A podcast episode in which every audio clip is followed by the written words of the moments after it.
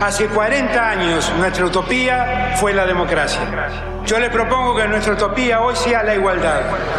No, la Argentina hoy está a la deriva, tratando de tapar parches. Vamos a hablar clarito. Hay proscripción. La grieta famosa, que es un invento de la política para generar odio y desde ahí conseguir más votos. Vas a meter preso a Videla. A todos los responsables. Estamos trabajando en armar una estrategia para enfrentar la izquierda a nivel internacional. La izquierda tiene que pelearle y la peleamos todos los días. Si vos le tenés bronca, le tenés que pelear, pelear o que tenés bronca, pero lástima a nadie. La moneda ya está en el aire. Empieza cara o seca en FM Concepto.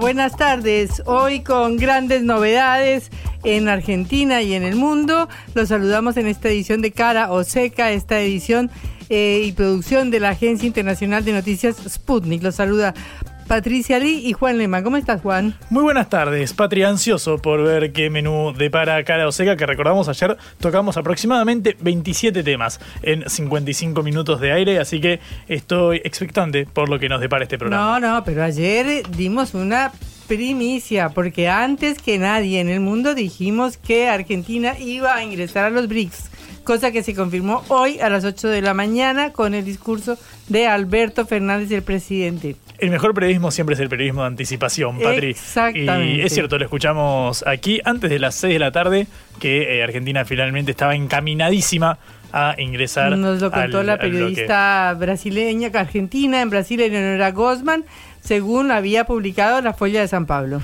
Efectivamente, bueno, hoy sabemos que se conoció el mensaje grabado por el presidente Alberto Fernández, quien no estaba en eh, la cumbre, hay que remarcar, Claro. no hay una- un representante No fue argentino nadie. fehaciente en ese lugar, pero bueno, estuvo el comunicado, luego por supuesto habló eh, el canciller Santiago Cafiero y distintos miembros, una de ellas la eh, secretaria de Relaciones Internacionales del Ministerio de Relaciones Exteriores, Cecilia Todesca Boco, es conocida porque también era, fue la vice de Cafiero en jefatura de gabinete, una de las economistas más cercanas desde entrada del gobierno de Alberto Fernández. Bueno, Cecilia Todesca nos concedió una nota exclusiva para Sputnik, para Cara Oseca, el único medio con el que habló eh, hasta ahora, una de las personas más importantes en el armado de la Cancillería, así que la compartiremos en minutitos. Perfecto. Bueno, y seguiremos hablando del tema también con otro invitado porque tenemos que desmenuzar las consecuencias políticas, las consecuencias electorales y las consecuencias para el país de esta noticia. Y por último, Patri, te propongo eh, repasar un encuentro que hubo hoy donde compartieron eh, escenario nuevamente Patricia Burrich y Horacio eh, Rodríguez Larreta. Cada uno a su turno habló sobre la importancia y la unidad de Juntos por el Cambio, obviamente ya directamente eh, destinados a esta batalla tripartita, pareciera ser, de cara a las elecciones generales presidenciales de octubre. Toda la incertidumbre que había en torno a, bueno, qué apoyo iba a mostrar Rodríguez Larreta, el jefe de gobierno porteño. Obviamente ya no está en carrera, pese a lo que avisoraban algunas encuestas en la semana previa a las elecciones. Lo cierto es que mostró un amplio respaldo a quien ganara la interna, así que en un ratito también nos metemos en lo que sucedió en la coalición opositora. Perfecto, empezamos nuestro cargado programa de hoy. Cara o seca de Sputnik en concepto FM 95.5.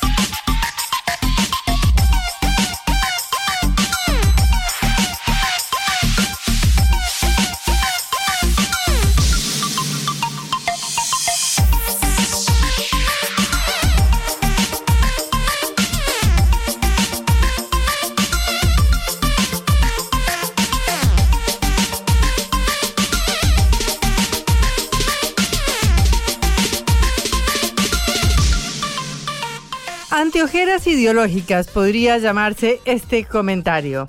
Porque hoy cuando el presidente eh, Alberto Fernández anunció la incorporación de Argentina al grupo BRICS, que integran Brasil, Rusia, India, China y Sudáfrica, se produjeron un montón de comentarios en Argentina. Eh, la noticia de la ampliación del BRICS fue compartida no solo por Argentina, sino por otros cinco países, Arabia Saudí, Irán, Emiratos Árabes Unidos, Etiopía e Indonesia.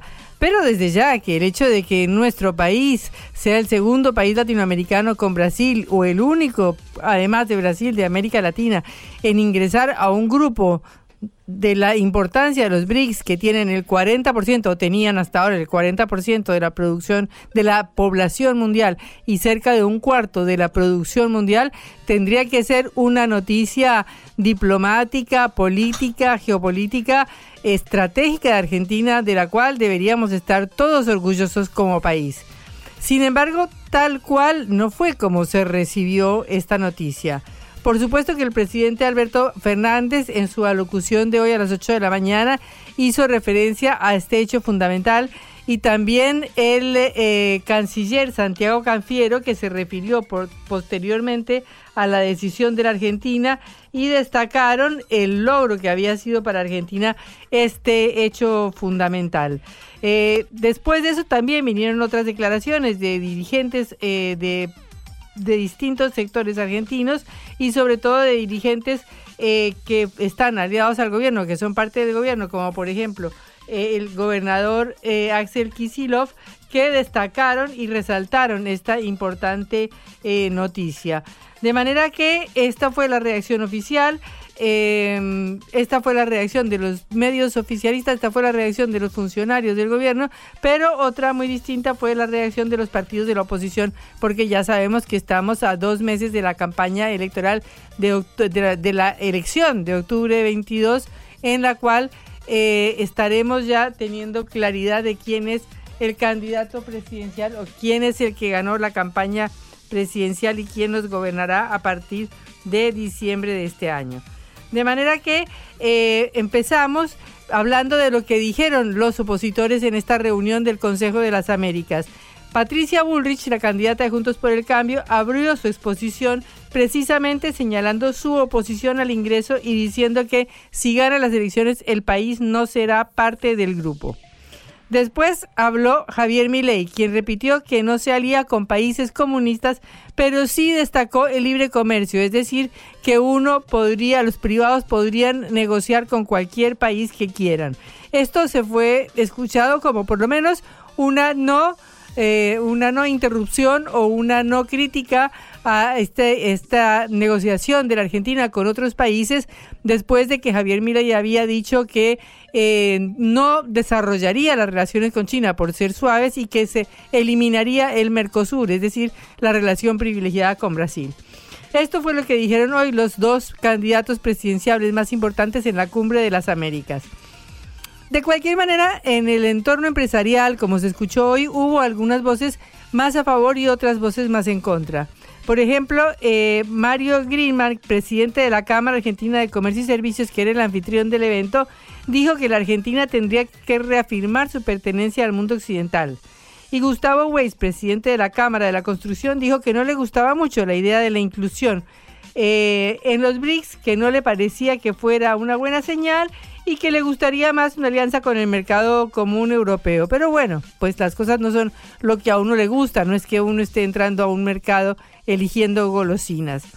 Otros parecieron más pragmáticos, por ejemplo, Gustavo Grobocopati, el fundador de los Grobo, que es uno de los principales grupos agrícolas argentinos, dijo que India, China y Brasil son nuestros principales socios comerciales y que Argentina tiene que integrarse a estos bloques, no solamente desde lo político, sino desde lo cultural y desde lo económico. Lo mismo dijo otro dirigente industrial muy importante, José Urtubey, quien se manifestó totalmente a favor de la integración de la Argentina en los BRICS y dijo que es importante distinguir entre lo comercial y lo político, porque estos son países emergentes que no se excluyen de otro tipo de integraciones internacionales y que hay que desideologizar el tema comercial. En realidad, el ingreso de la Argentina será efectivo a partir del 1 de enero de 2024, de manera que tendremos que ver si se concreta o no, porque depende de quién gane en las elecciones cómo pueda llevarse adelante este proceso. Nosotros ya lo veníamos anunciando en Caro Seca. El martes hablamos de las relaciones comerciales de Argentina con el mundo y hablábamos de cómo una eh, hay una clara orientación del comercio de Argentina hacia América Latina y el bloque asiático. Y en temas comerciales, por supuesto, la mirada tiene que ser fundamentalmente qué es lo que le conviene a la Argentina. Según el presidente Fernández en su alocución de hoy, los cinco países que integran los BRICS representan el 30% de las exportaciones argentinas. Más aún, recordando lo que decíamos hace dos días, de acuerdo con las cifras del Instituto Nacional de Censos y Estadísticas, INDEC, de los 170 mil millones de dólares de comercio de 2022 con el exterior, el 63% del comercio argentino fue con los países del Mercosur, América Latina, China, Sudeste Asiático y Medio Oriente, y solo un 25% con Estados Unidos o el bloque de Estados Unidos, México y Canadá, y con la Unión Europea. Pero, ¿por qué? Digamos, ¿es un capricho, es un deseo, es una, es una voluntad ideológica de un gobierno ideologizado o es la realidad? Es que el comercio con Estados Unidos, como ya decíamos también, ha bajado la mitad en los últimos 10 años, simple y sencillamente porque tenemos economías que no son complementarias, producimos la misma soja, el mismo trigo, el mismo maíz y la misma carne, de manera que no tenemos muchos productos que exportar entre unos y los otros. Y con la Unión Europea tenemos el gran problema de que nos bloquea. Tenemos un acuerdo eh, negociado con el Mercosur y la Unión Europea que está absolutamente paralizado porque Bruselas pone cada vez más condiciones. ¿Por qué? Porque tiene que proteger y defender a sus eh, agricultores. Y lo contrario es lo que sucede con todo eh, el, el sector que representa Asia, que representa el Medio Oriente, en donde todos los demás países incluyendo a China, el sudeste asiático, India y Medio Oriente, pasaron de representar el 13.8 de las exportaciones de Argentina en 2012 al 23.1 en 2022. Entonces ahora, cuando Argentina recibe esta importantísima distinción impulsada fundamentalmente por nuestro vecino Brasil y por el presidente Luis Ignacio Lula da Silva, como avisaba ayer el diario Folla de San Pablo, eh, bueno, hay que ver si nosotros nos damos el lujo de rechazar semejante invitación en aras a una posición ideológica de, alineamiento con Estados Unidos, de alineamiento con una UE que no nos da ni cinco de bolilla, o de alineamiento con Israel, no sé por qué verdadera razón tendría que ser, eh, y porque por más buenas intenciones que tengamos, por más de que nosotros quisiéramos que lo que nos compren sean los de la Unión Europea y los de Estados Unidos, la verdad es que por donde transcurre nuestro comercio internacional y por donde parece que va el futuro del comercio internacional es con los países del sur global. De manera que eh, no cabe otra que felicitar a Argentina o saludar esta, esta invitación que se ha realizado a Argentina y que esperamos que se concrete para que el país pueda ingresar a uno de los bloques eh, económicos, políticos más importantes del mundo. Blanco o negro, sí o no. A favor o en contra. Sputnik para la pelota para reflexionar.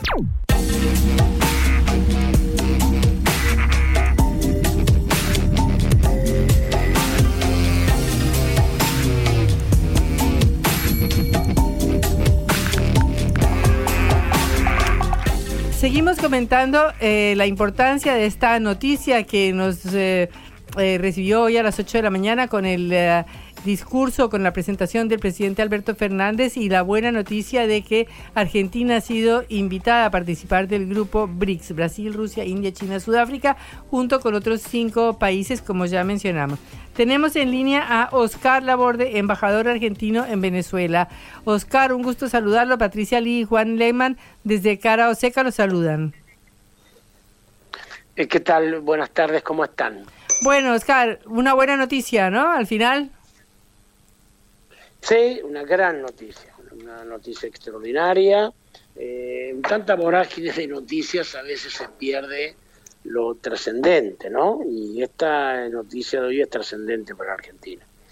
Eh, el incorporarnos a este grupo tan dinámico, tan potente, que, es lo que está equilibrando efectivamente a Occidente, ¿no? Este, en este momento de gran puja mundial, eh, los BRICS con estas incorporaciones, bueno, puede efectivamente generar un mundo multipolar puede generar un equilibrio con Occidente que está en claros problemas.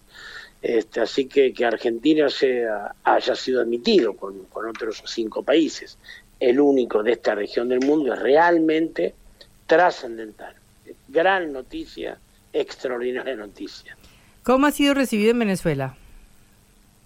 Eh, muy bien, Venezuela estaba, siguió atentamente toda la, la, la reunión, las informaciones, las tratativas.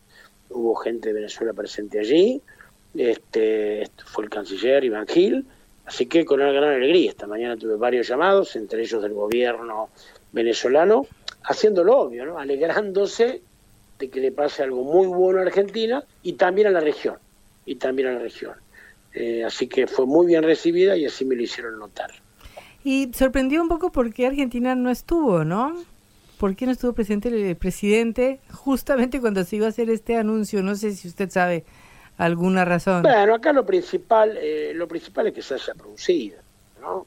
Este, luego si estuvo argentino o no y si y lo importante que se produjo, había muchos agoreros que decían que no se iba a dar, que por eso no viajaba Alberto. Me da la impresión que en esto hay que reconocer al gobierno Alberto Fernández que trabajó con una eficiencia, con una discreción este, muy fuerte. Eh, estuve comunicado con el presidente esta mañana, realmente lo felicité, digamos, muy genuinamente por lo logrado, por supuesto estaba más que contento, eh, y, me parece que fue un logro extraordinario. ¿no? Presencia de él o no allá no cambia en, lo estratégico. A partir del primero de enero vamos a ser miembros de, del BRICS, eh, hay que ver cómo se llama ahora con la incorporación, pero lo concreto es que Argentina estará ya entre los los 10 países este, que realmente van a ser el motor de un cambio eh, en, la política internacional y en el comercio internacional y en la relación internacional y sobre todo en la idea de poder seguir sacándole al dólar esa digamos hegemonía que tiene para el comercio internacional que tanto daño nos ha hecho y que a, la Argentina la, la realmente diezmado, ¿no? Bueno, se dice que ahora con estas incorporaciones el BRICS representará el 37% del Producto Bruto Mundial y el 46% de la población, pero mi pregunta es la siguiente, eh, ¿Se concretará esto? ¿Depende del resultado de las elecciones argentinas o, ya es algo que se realizará y ya no tiene vuelta atrás? Porque la oposición ha insistido en que quiere llevar esto al Congreso. Las declaraciones de Patricia Burrich y de Javier Milei son patéticas, son eh, sospechosas. ¿Por qué lo que quieren tantos países, los cinco que entraron además de Argentina, lo quiere Bahrein, lo quiere Vietnam, lo quiere Tailandia, lo quiere Kuwait, lo quiere Marruecos, lo quiere Nigeria, lo quiere Indonesia, están todos tratando de entrar a los BRICS, a los que entraron, ¿no? Y otros, y otros 14, y nosotros eh, hay dirigentes que no quieren. Qué raro, ¿no?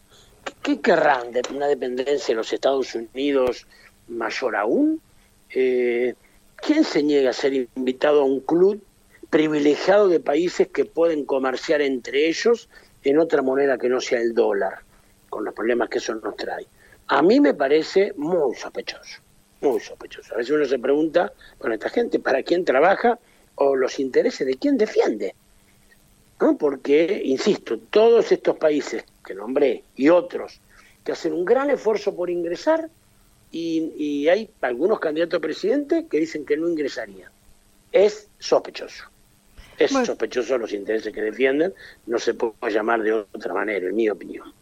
Se dice también que seis de los mayores nueve productores de petróleo serán parte de los BRICS, Arabia Saudí, Rusia, eh, eh, los Emiratos, Brasil, que va a ser un gran productor de petróleo, Irán. Y bueno, esto sería algo que también reforzaría muchísimo la presencia argentina, que va a empezar a ser también una, un, a tener un resultado muy importante en la producción de energía en los próximos años, ¿no? Ese, sí, son grandes productores de energía, son grandes productores de alimentos, los integrantes del BRIC. Eh, son realmente lo que, en mi opinión, van a equilibrar y van a ser el motor de este mundo que en Occidente está trabado, ¿no? Así que en lo energético, en lo alimentario y en otra en, lo, tecnológico, en lo científico con India, eh, que está tan avanzada, con Rusia, con China, me parece que solamente podemos esperar buenas cosas y qué bueno, qué alegría que Argentina esté en ese, en ese grupo.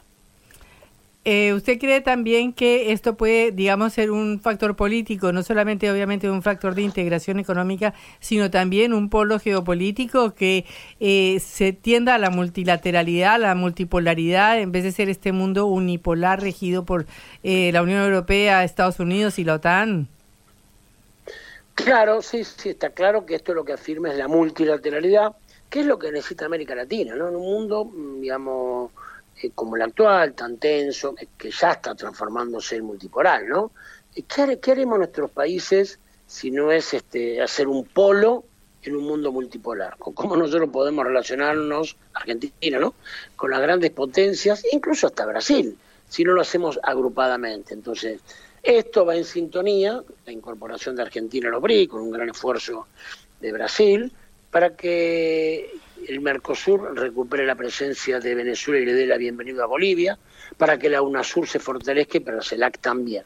Entonces, es complementaria la integración con el fortalecimiento de los BRICS. Embajador, buenas tardes. ¿Cómo está? Juan Leman lo saluda.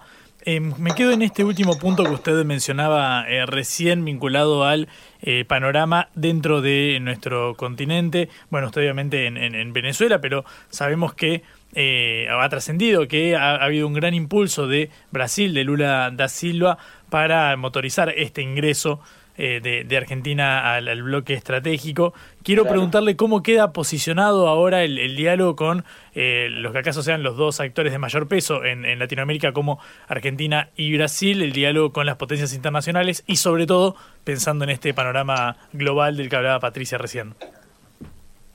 Sí, a nosotros nos mejora, ¿no? Este, está claro que, Argentina y que Brasil, al tener participación en los BRICS, eh, nosotros tenemos mejores condiciones para eh, pararnos de manera distinta ante el mundo y ante las potencias.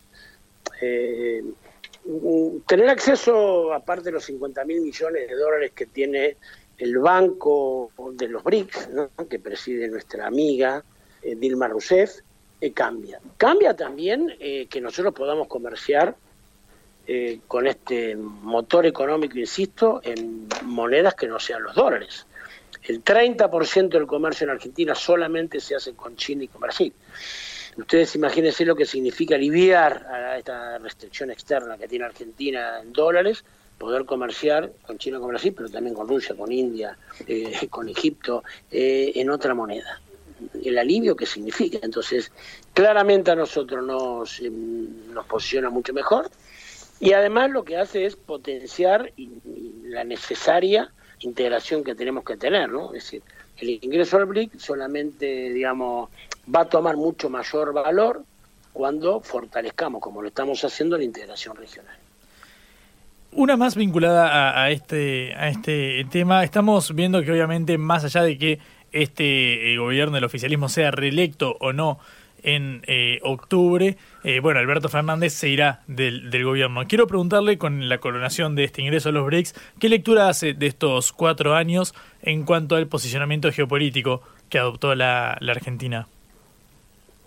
Yo creo que fueron años muy difíciles, lamentablemente nos dejó una herencia social horrible Macri, nos dejó un endeudamiento con, el FMI de 50 mil millones de dólares y luego vino la pandemia. En el tema internacional y en el tema regional yo creo que el balance del todo por Alberto Fernández es muy positivo.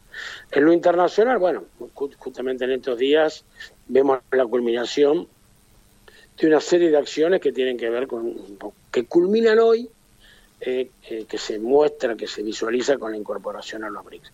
Pero el gobierno de Alberto Fernández ha tenido un papel fundamental en América Latina.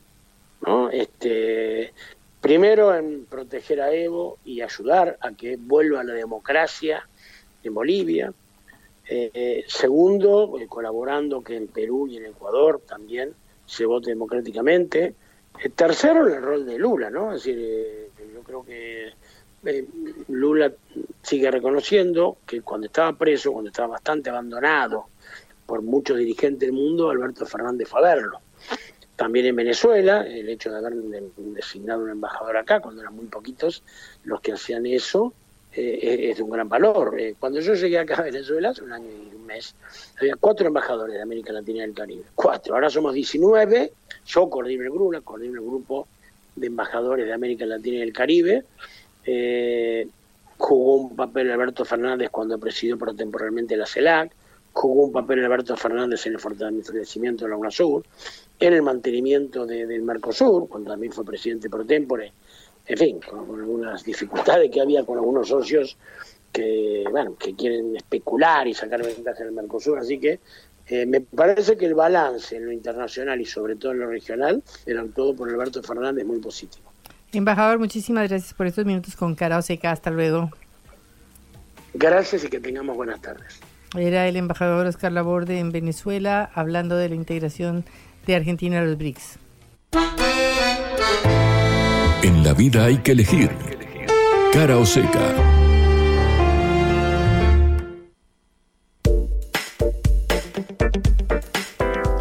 Bueno, Juan, hoy tuviste a la mañana una exclusiva con Cecilia Todesca que te atendió desde la India. Patri, efectivamente fue una sorpresa el ingreso a, los BRICS. Realmente, excepto eh, que los que escuchan cara o seca, el resto del mundo no sabía que concretamente estaba encaminada esta eh, gestión. Lo cierto es que bueno, el mensaje del presidente Alberto Fernández se conoció eh, en horas de la madrugada, de la mañana, aquí en el país, tras la confirmación intempestiva ayer por la tarde-noche de que Argentina ingresaría. Bueno, en ese marco salió a comunicarlo el gobierno y a celebrarlo lo primero que hice cuando me desperté, Patri, tempranito, fue escribirle a los voceros de la Cancillería para ver quién podía atendernos sobre este tema. Los 10 minutos que tuvo de viaje eh, yendo a la reunión de coordinadores del G20 que se prepara para la India en septiembre, los 10 minutos que tuvo Cecilia Todesca Boco, la eh, secretaria de Relaciones Internacionales de la Cancillería Argentina, que está en India. Bueno, en esos 10 minutos que tuvo de viaje en auto, me atendió por teléfono y hablamos sobre esto. Recordamos, eh, Todesca, para quien no la eh, conozca, es una figura importante en la visión económica de Alberto Fernández. integraba el grupo Callao, el grupo que de, asesores que acompañaba al presidente, obviamente encabezado por Santiago Cafiero, el actual ministro de Relaciones eh, eh, Internacionales. Lo mismo habían hecho el tándem en eh, la jefatura de gabinete, así que es una persona importante en la visión económica del dispositivo oficialista. Le pregunté a Cecilia Todesca justamente cuál era su primera lectura sobre la confirmación del ingreso a los BRICS y esto decía la secretaria de Relaciones Internacionales de la Cancillería Argentina es una noticia, es una noticia en la que estuvimos trabajando por un tiempo largo. Significa tener un foro más al cual llevar la voz de Argentina y también los intereses de la Argentina. BRICS, bueno, si uno suma el comercio que Argentina tiene, las exportaciones a Brasil, India y China, solo con esos tres países tenemos el 45% de nuestras exportaciones. Entonces es, es una región del mundo con, el que, con la que comerciamos mucho. Bien, esto decía eh, Todesca sobre la noticia del ingreso de Argentina al este bloque estratégico de eh, quienes eh, auguran, bueno, puede disputar la hegemonía mundial, lo que hablábamos recién con Oscar Laborde. Le pregunté a eh, Cecilia Todesca cuál era concretamente el potencial, las oportunidades que eh, se abrían de cara al futuro para el mediano y el largo plazo, porque obviamente hablamos de eh, vectores estratégicos, digamos, no de resultados inmediatos, sino más bien de un posicionamiento global. Esto me decía Cecilia Todesca respecto de las oportunidades que se abren. El, objetivo, yo creo, principal de la Argentina y su participación en estos foros siempre es, la misma, es el desarrollo, es generar más trabajo, es generar trabajo digno, con buenos salarios, con derechos, y eso requiere inversión en infraestructura e inversión productiva. Entonces, este foro nos da esa oportunidad. Vos pensás que China e India son dos países que van a seguir creciendo y muy fuerte, donde la población es muy joven y son países que van a demandar energía, van a demandar alimentos y Argentina está excelentemente posicionada en estos dos sectores. También está el tema de minerales críticos, fundamental para la transición energética, y también servicios basados en conocimiento, que es eh, un sector en el cual Argentina viene fortaleciéndose, aunque su principal mercado en ese caso es Estados Unidos, no China y Brasil. Pero la digitalización va a alcanzar todos los sectores y eso también es una fortaleza para Argentina. Estos son los eh, ejes estratégicos que la secretaria de Relaciones Internacionales de la Argentina, Cecilia Todesca, nos decía en esta exclusiva para Cara Oseca. Obviamente un tema cuando uno piensa en la inserción global del país es aquella, eh, es aquel ligado al financiamiento. Eh, bueno, ¿cómo podemos hacer para que este posicionamiento termine repercutiendo bueno, en un fortalecimiento de las condiciones externas del país? Le pregunté por la oportunidad de acercarse al nuevo Banco de Desarrollo. Hablamos obviamente de que fuera el Banco de Desarrollo de eh, los BRICS, ahora con este nuevo nombre, que pareciera ser un instrumento interesante, al menos para complementar los mecanismos de financiamiento externo que tiene la Argentina. Esto me decía Cecilia Todesca cuando hablamos sobre el tema. Pertenecer al Banco del Sur, eh, es otro capítulo, como bien vos dijiste, no, no enlaza directamente con esto que acaba de suceder hoy o a partir del 1 de enero de 2024 y por ser un tema de financiamiento lo lleva el Ministerio de Economía. Pero, una vez más, Argentina sí piensa que es muy importante viabilizar fondos para el desarrollo hay un par de cuestiones que van a suceder en los próximos años y que requieren una corriente de inversión muy fuerte, entre ellos la transición energética y también la digitalización, que son los dos vectores transversales que van a cambiar la forma de producción, de hecho ya la están cambiando y la van a cambiar hacia adelante. Y eso requiere una inversión en infraestructura muy fuerte y entonces pertenecer a un banco de desarrollo adicional te da músculos para hacer esto, ¿no? Bien, esto con respecto al eh, anuncio de que Argentina ingresa finalmente a eh, los BRICS. Lo repetimos, estamos hablando con Cecilia Todesca Boco, la secretaria de Relaciones Internacionales de la Cancillería, que nos concedió esta exclusiva para Sputnik, para Cara Oseca. La última pregunta, Patrick, que me pareció interesante eh, consultarle sobre todo por la visión del gobierno ante la posibilidad concreta de que Javier Milei asuma las riendas del de, el Estado desde diciembre y bueno, las declaraciones que había vertido, las comentábamos recién con Oscar Laborde, en torno a distanciarse de China, alinearse con Estados Unidos e Israel y, entre comillas, no pactar con países comunistas. Le pregunté a Todesca Boco qué opinión le merece esto, obviamente a horas eh, de la, de la eh, flamante incorporación al BRICS, que el principal candidato presidencial, según lo que salió de las internas, está eh, hablando abiertamente en contra de esto. Escuchar lo que me respondía. Yo soy muy respetuosa del voto popular. Cumplimos 40 años de democracia, es muy importante que la gente vaya y vote en total libertad y exprese su opinión. También creo que los candidatos, y yo creo que quien sea que sea gobierno, va a ver claramente cuáles son las oportunidades ahí en materia, como dijimos, de energía, de minería, de alimentos, de servicios basados en conocimiento y hay más posibilidades de integrarnos dentro de la región en primera instancia, que es muy importante. Argentina como un proveedor de energía barata para la región va a transformar la ecuación de costos de las empresas del Mercosur y entonces creo que sea quien sea el presidente de, la Argentina o la presidenta de Argentina, van a tener que tomar definiciones mirando los números. Bien, con, en contundente la, la, respuesta de Todesca Boco. Hay que mirar los números. Básicamente, como diciendo, estudia bien las conveniencias y las ventajas que tendría para la Argentina este posicionamiento antes de salir a criticarlo. Casi como poniéndole nombre y apellido a la respuesta dirigida a eh, Javier Milei. Bueno, esto es lo que hablábamos con eh, Cecilia Todesca Boco, secretaria de Relaciones Internacionales de la Cancillería. El anuncio del ingreso a el bloque de los BRICS, las oportunidades y el potencial, sobre todo, de los sectores estratégicos que podrían. Eh, explotarse y sobre todo eh, potenciarse de cara al mediano y largo plazo, la posibilidad de acercarse al banco, al nuevo banco de desarrollo de los BRICS y finalmente el tema de las declaraciones de Milei y de la oposición. Todo esto en esta nota exclusiva para Sputnik y para Caroseca. La vuelta al mundo en la vuelta a casa.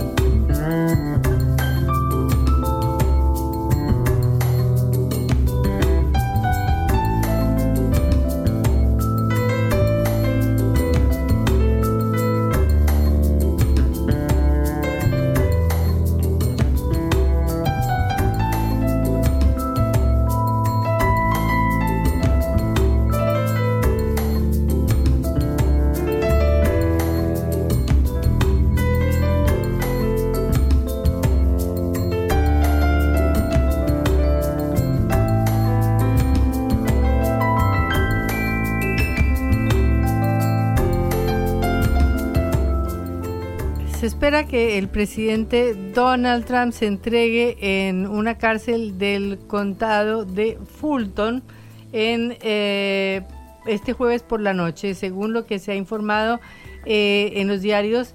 El presidente, expresidente de Estados Unidos saldrá de su club de golf de Bedminster en New Jersey este jueves por la tarde para ser procesado en la cárcel del condado de Fulton antes de la fecha del 25 de agosto establecida por el fiscal del distrito del condado.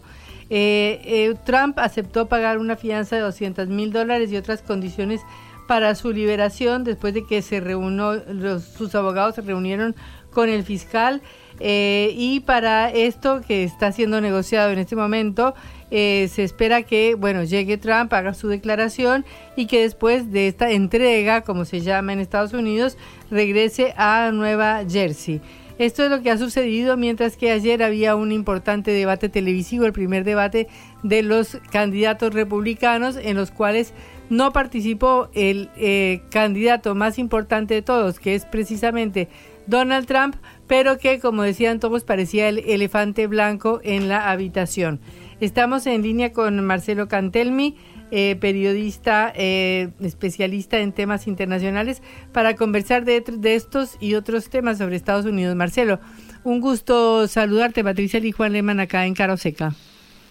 ¿Qué tal? Un, gusto, ¿cómo estás? Sí, yo soy el jefe de política internacional de Clarín. Sí, señor, ya te iba a comentar eso porque ya lo sabíamos perfectamente bien. Discúlpame. Eh, Marcelo, eh, bueno, eh, primero, se está entregando Trump ahora, hay una mezcla, ¿no?, de los procesos judiciales contra Trump y al mismo tiempo el inicio de la campaña electoral republicana con el debate de ayer. ¿Podríamos ah. comentar algo sobre precisamente el debate? Bueno, el debate no tuvo no tuvo demasiado valor por la ausencia de Donald Trump. Él mismo dijo, ¿para qué voy a a un debate si tengo 40 puntos de diferencia en mi favor en interno republicano, según los sondeos? Y además está, está la gestión que él considera que fue buena, que le sirve como para que la, el, el, evidente sepa de quién se trata. De modo que el resto de los de los participantes así fueron ceremoniales. Este, fue muy aburrida, según... Eh, algunos observadores el, debate y no, no, no generó ninguna expectativa. Trump sigue siendo el líder dentro de su partido, algo que celebra enormemente el presidente demócrata Joe Biden, que le espera con mucho gusto como candidato, pero lo peor que le podría pasar a Joe Biden es tener un, un eh, rival más joven y no conocido, como podría ser el caso de Ron DeSantis, un hombre de 44 años, ahí sí se quedaría claro que eh, la edad de Biden de 80 años pesaría, pero frente a Trump eso no sería un punto importante dentro de la discusión y por otra parte eh, es muy los analistas es posible que eh, Biden logre repetir lo que sucedió en la en la victoria anterior. Particularmente por uh, lo que indicaron las elecciones de, término medio, las elecciones legislativas. En general el oficialismo no pierde esas elecciones, en este caso eh, los demócratas lograron retener en la Cámara del Senado y perdieron por muy poco la de diputados. Eso es porque la gente eh, no, no estaba muy conforme con los fallos de la Corte Suprema que hizo absolutamente conservadora este, este presidente populista que es Trump, y además por actitudes bastante incómodas de, Trump, digamos, que puede llegar a serle muy útil a Biden si la inflación sigue bajando y demás, más allá de que mucha gente no lo quiere por su edad. Uh, pero si la situación económica se, se relativamente se acomoda acá a fines del año que viene, pues tiene, tiene ciertamente el camino bastante más fácil con un Trump en frente, Biden. ¿Y cómo afectan a Biden las acusaciones de, de su hijo Hunter? Bueno, eso eso en principio no no está por el momento pegándole. a Biden tiene dos actitudes con su hijo. Por un lado, eh, defenderlo como hijo, y, eh, y en segunda instancia es que la justicia actúe. Obviamente la justicia está avanzando, en un fiscal especial para el caso de Hunter, Ah, pero por el momento no tenemos elementos para evaluar el daño. Obviamente que cuesta, pero si uno mira la estructura delictiva de, este sujeto, de Trump, bueno, pues la, balanza cae mucho más por el lado de él. No tanto por los sobornos que le pagó a la, a la, a la actriz porno con la cual tenía relaciones en la campaña anterior, justo cuando nació su hijo, además eh, que este es un, eh, o la violación a una escritora, digamos, es un tipo bastante rudimentario, muchas de sus costumbres, pero creo que pesa, va a pesar más el hecho de, del manejo de documentos de alta seguridad para Estados Unidos, que son en, el, en el ánimo norteamericano es importante. Este, y además el dato ahora para el, el tema de Georgia, esto que vos comentabas inicialmente, ahí está probado que Trump pidió que le consigan 11.000 votos de cualquier lado, así que se los inventen para tratar de no perder el Estado, que si lo perdió. En el mismo mes que hizo ese pedido, en el cual se llevó adelante la, la invasión del Capitolio, eh, para impedir que sea proclamado Biden el 6 de enero de 2021 convirtiéndolo a Trump en el primer presidente de la historia de Estados Unidos que intenta un golpe uh, contra la democracia norteamericana, eh, lo cual le da una estatura de, de amplio peligro, ahí que los europeos lo ven con mucha sospecha eh, a Estados Unidos y que vuelve el populismo trumpista. Eh, bueno, en este sentido todavía, digamos, queda mucho tiempo para las elecciones, aunque bueno, ya vamos a entrar de lleno en el año electoral en Estados Unidos y será interesante ver cómo juegan estas acusaciones mutuas, ¿no? Porque de cualquier manera, aparentemente eh, se impondría Trump como candidato republicano, ¿no? Sí, sí, sí, el Partido Republicano seguramente va a ganar porque hay un amplio sector que eh, le perdona todo. A Trump hay un sector muy, muy nacionalista eh, que, viene, que viene de la gran crisis del 2008 en Estados Unidos, gente que se cayó del sistema como sucede en Argentina y en otros países donde hemos tenido experimentos populistas como el actual del peronismo argentino, que dejan una enorme cantidad de gente fuera del sistema de, de ingreso, de, consumo y, altos niveles de pobreza. En Estados Unidos, la crisis del 2008, durante el último mandato de George Bush, generó un golpe social sin precedentes. Esa gente queda no, no a resguardo durante los dos gobiernos de Barack Obama y es la que termina votando a Donald Trump con la posibilidad de ser rescatados por, por el discurso facilista Trump. Nunca lo rescató, pero de todas maneras siguen teniendo la esperanza de que Estados Unidos vuelva a ser aquel de la película John Wayne, el líder en el mundo el gran modelo capitalista y de alto crecimiento Estados Unidos eh, ya, no puede dar esa esa esa medida. Uh, pero esa gente tiene la ilusión de un regreso al pasado, a la historia del fin pasado, de un Estados Unidos de gloria. Y uh, Trump se pone como, como sucede, te diría, con las, eh, formaciones ultraderecha europeas, como eh, la tía Sorgiola de sur Alemania, o la Padania en Italia de Salvini, eh, o las formaciones francesas eh, de los Le Pen, que enarbolan la idea de una de una de un crecimiento bueno el Brexit es un ejemplo enorme de un, de un crecimiento hacia atrás eh, que finalmente nunca se logra y se aumentan todos los problemas. Mm, bueno no, veremos. fue un gran, no fue un gran administrador Trump de Estados Unidos su gobierno fue bastante pésimo por cierto y este y eso eso hace que haya bastante duda respecto así tiene una segunda oportunidad. Vamos a ver qué pasa en la campaña, creo que los archivos, y son muy fáciles de acceder ahora, son muy incómodos para los políticos. Bueno, esperemos a ver si puede volver a ser América grande otra vez, como dice el lema de su campaña y tiene en sus, gorritos. eh, lo logro, digo. Bueno, lo debería intentar por primera vez. Sí. Marcelo, muchísimas gracias por esta comunicación con Sputnik. Hasta luego. Por favor, hasta luego. Era Marcelo Cantelmi, eh, editor internacional del diario Clarín de la Argentina. Cara o seca. Te contamos lo que otros callan.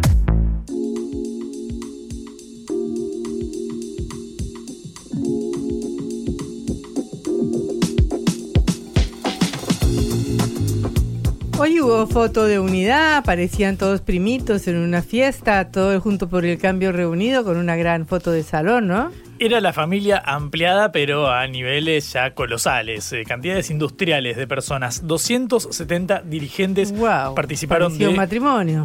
sí, olvídate, una fiesta. Hay, hay que tener, ¿sabes? Catering para 270 personas. Yo estoy armando mi cumpleaños patri y estoy calculando 30, 40 y ya te digo, estamos con la soga al cuello, más o menos. Efectivamente, 270 eh, personas formaron parte de este encuentro en Juntos por el Cambio, organizado por Patricia Burrich, quien eh, saliera victoriosa de la eh, interna frente al jefe de gobierno porteño Horacio Rodríguez eh, Larreta. Básicamente se trata de una foto de unidad para cerrar filas ante, obviamente, el eh, crecimiento inesperado de Javier Milei, que pareciera reafirmarlo en estas semanas, en estos 11 días que transcurrieron desde las eh, primarias abiertas, simultáneas y obligatorias. Y por otro lado, del oficialismo que, con, Sergio Massa, el ministro de Economía, a la cabeza, eh, busca polarizar directamente con Milei. Bueno, para evitar esta famosa fuga de votos de la que tanto hablamos, tanto por votos de un área, un ala más radicalizada que pudiera identificarse con Javier Milei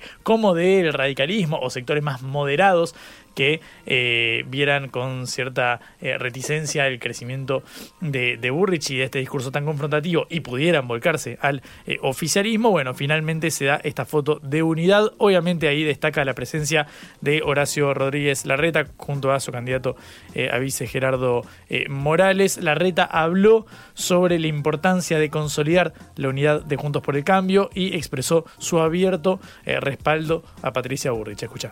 Nuestros votantes eligieron a Patricia como nuestra candidata. Yo la apoyo, yo voy a estar al lado de ella y la voy a acompañar en todo este proceso para ganar la elección. Yo voy a poner todo lo que tengo para que seas presidente, Patricia, y que juntos para el cambio vuelva al gobierno nacional. Todo lo que hice en la ciudad, la experiencia que junté a lo largo de todos estos años, todas mis creencias, los equipos que trabajan con nosotros, todos están a disposición para que juntos ganemos la elección. Es medio duro ah, escuchar a, a, la reta. Eh, claro, todos estos años de experiencia. Recordamos que la reta, esto un, un pequeño paréntesis, de niño decía yo voy a ser el próximo, eh, yo voy a ser el próximo, no, yo voy a ser el presidente de la Argentina con la corbata puesta ya para... E, efectivamente, eh, trabajando de político. Sí, bueno, después de ocho años al mando de uno de los distritos más importantes, el más rico del país, finalmente eh, la reta quedó relegado en la interna frente a Patricia Burrich, pero eh, es, hay que remarcar este acto de nobleza interna de anunciar que finalmente nunca estuvo en duda el hecho de que se inclinaría por Burrich y que todos sus equipos estarían a disposición. Una Patricia Burrich que retomó este eh, discurso de eh, austeridad. Viste que viene diciendo eh, palabras que algunos la, catalogan como cercanas a su experiencia con de la Rúa, por ejemplo. ¿Recordás que había dicho blindaje hace un tiempo? Luego habló dijo estado de sitio. Estado de sitio esta semana. Bueno, ahora habló de la palabra austeridad. Lo cierto es que, claro, está mostrando que hay que ir hacia el déficit cero, a que haya primero superávit fiscal para eh, bajar la eh, inflación. Es el discurso que viene manteniendo durante toda la campaña, es la misma línea de continuidad y esto es lo que expresó Patricia Burrich sobre las eh, reformas que impulsaría. Tenemos la experiencia aprendida en los buenos y en los malos momentos. No somos aventureros. No estoy acá para hacerme ni rica ni famosa. Vengo de una familia con posibilidades, que siempre las tuvo, y dediqué mi vida a pensar la política como un modelo de austeridad. Y quiero transmitirles que mi gobierno va a ser el gobierno más austero que recuerde la República Argentina tenemos la experiencia, empezó diciendo Burrich, claro, es quizás la manera que ha encontrado de confrontar con Javier Milei por derecha, si podemos Claro. llamarlo de esta manera, diciendo, mira, lo que vos proponés hacer no tenés experiencia en la gestión eh, pública, más allá de los nombres que estuvieron circulando para acompañarlo en el armado político al líder de la libertad avanza. Bueno, nosotros tenemos los fierros, el aparato político necesario para desplegar los cambios que consideramos eh, importantes e impostergables. Primero vamos a ser el gobierno más austero de la historia eh, argentina. Y claramente es un mensaje eh, ligado a ese público, digamos, no está pescando en el balde de la moderación eh, con ellos, sino yendo de, de lleno hacia ese lugar. En el día de ayer había dado una entrevista donde anunció que eh, iría hacia eh, la quita de retenciones a las exportaciones Sí, desde el día 1. No lo pudo implicar de ninguna manera, ¿no? Se enredó, como siempre que habla de temas económicos. Fue, fue, fue compleja la, la- explicación, pero lo cierto es que, yendo al, al- contenido de fondo, es cierto que está diciendo vamos a levantar el cepo, vamos a eliminar la- las retenciones, en este marco vamos a ser el, el gobierno más austero de la historia argentina. Son consignas que claramente puede compartir Javier Milei. La diferencia es esta palabra de la experiencia o del orden versus el caos, como estuvo mencionando en el último tiempo con estos hechos delictivos en supermercados, que algunos tiraron de saqueos, y no, ya hablamos ampliamente sobre esto. Lo cierto es que Burrich finalmente consiguió esta foto de unidad, más de 250 eh, personas, sobre todo resaltó la presencia de Horacio Rodríguez Larreta para cerrar filas de cara al 22 de octubre. Reflexión y análisis de las noticias que conmueven a la Argentina y al mundo.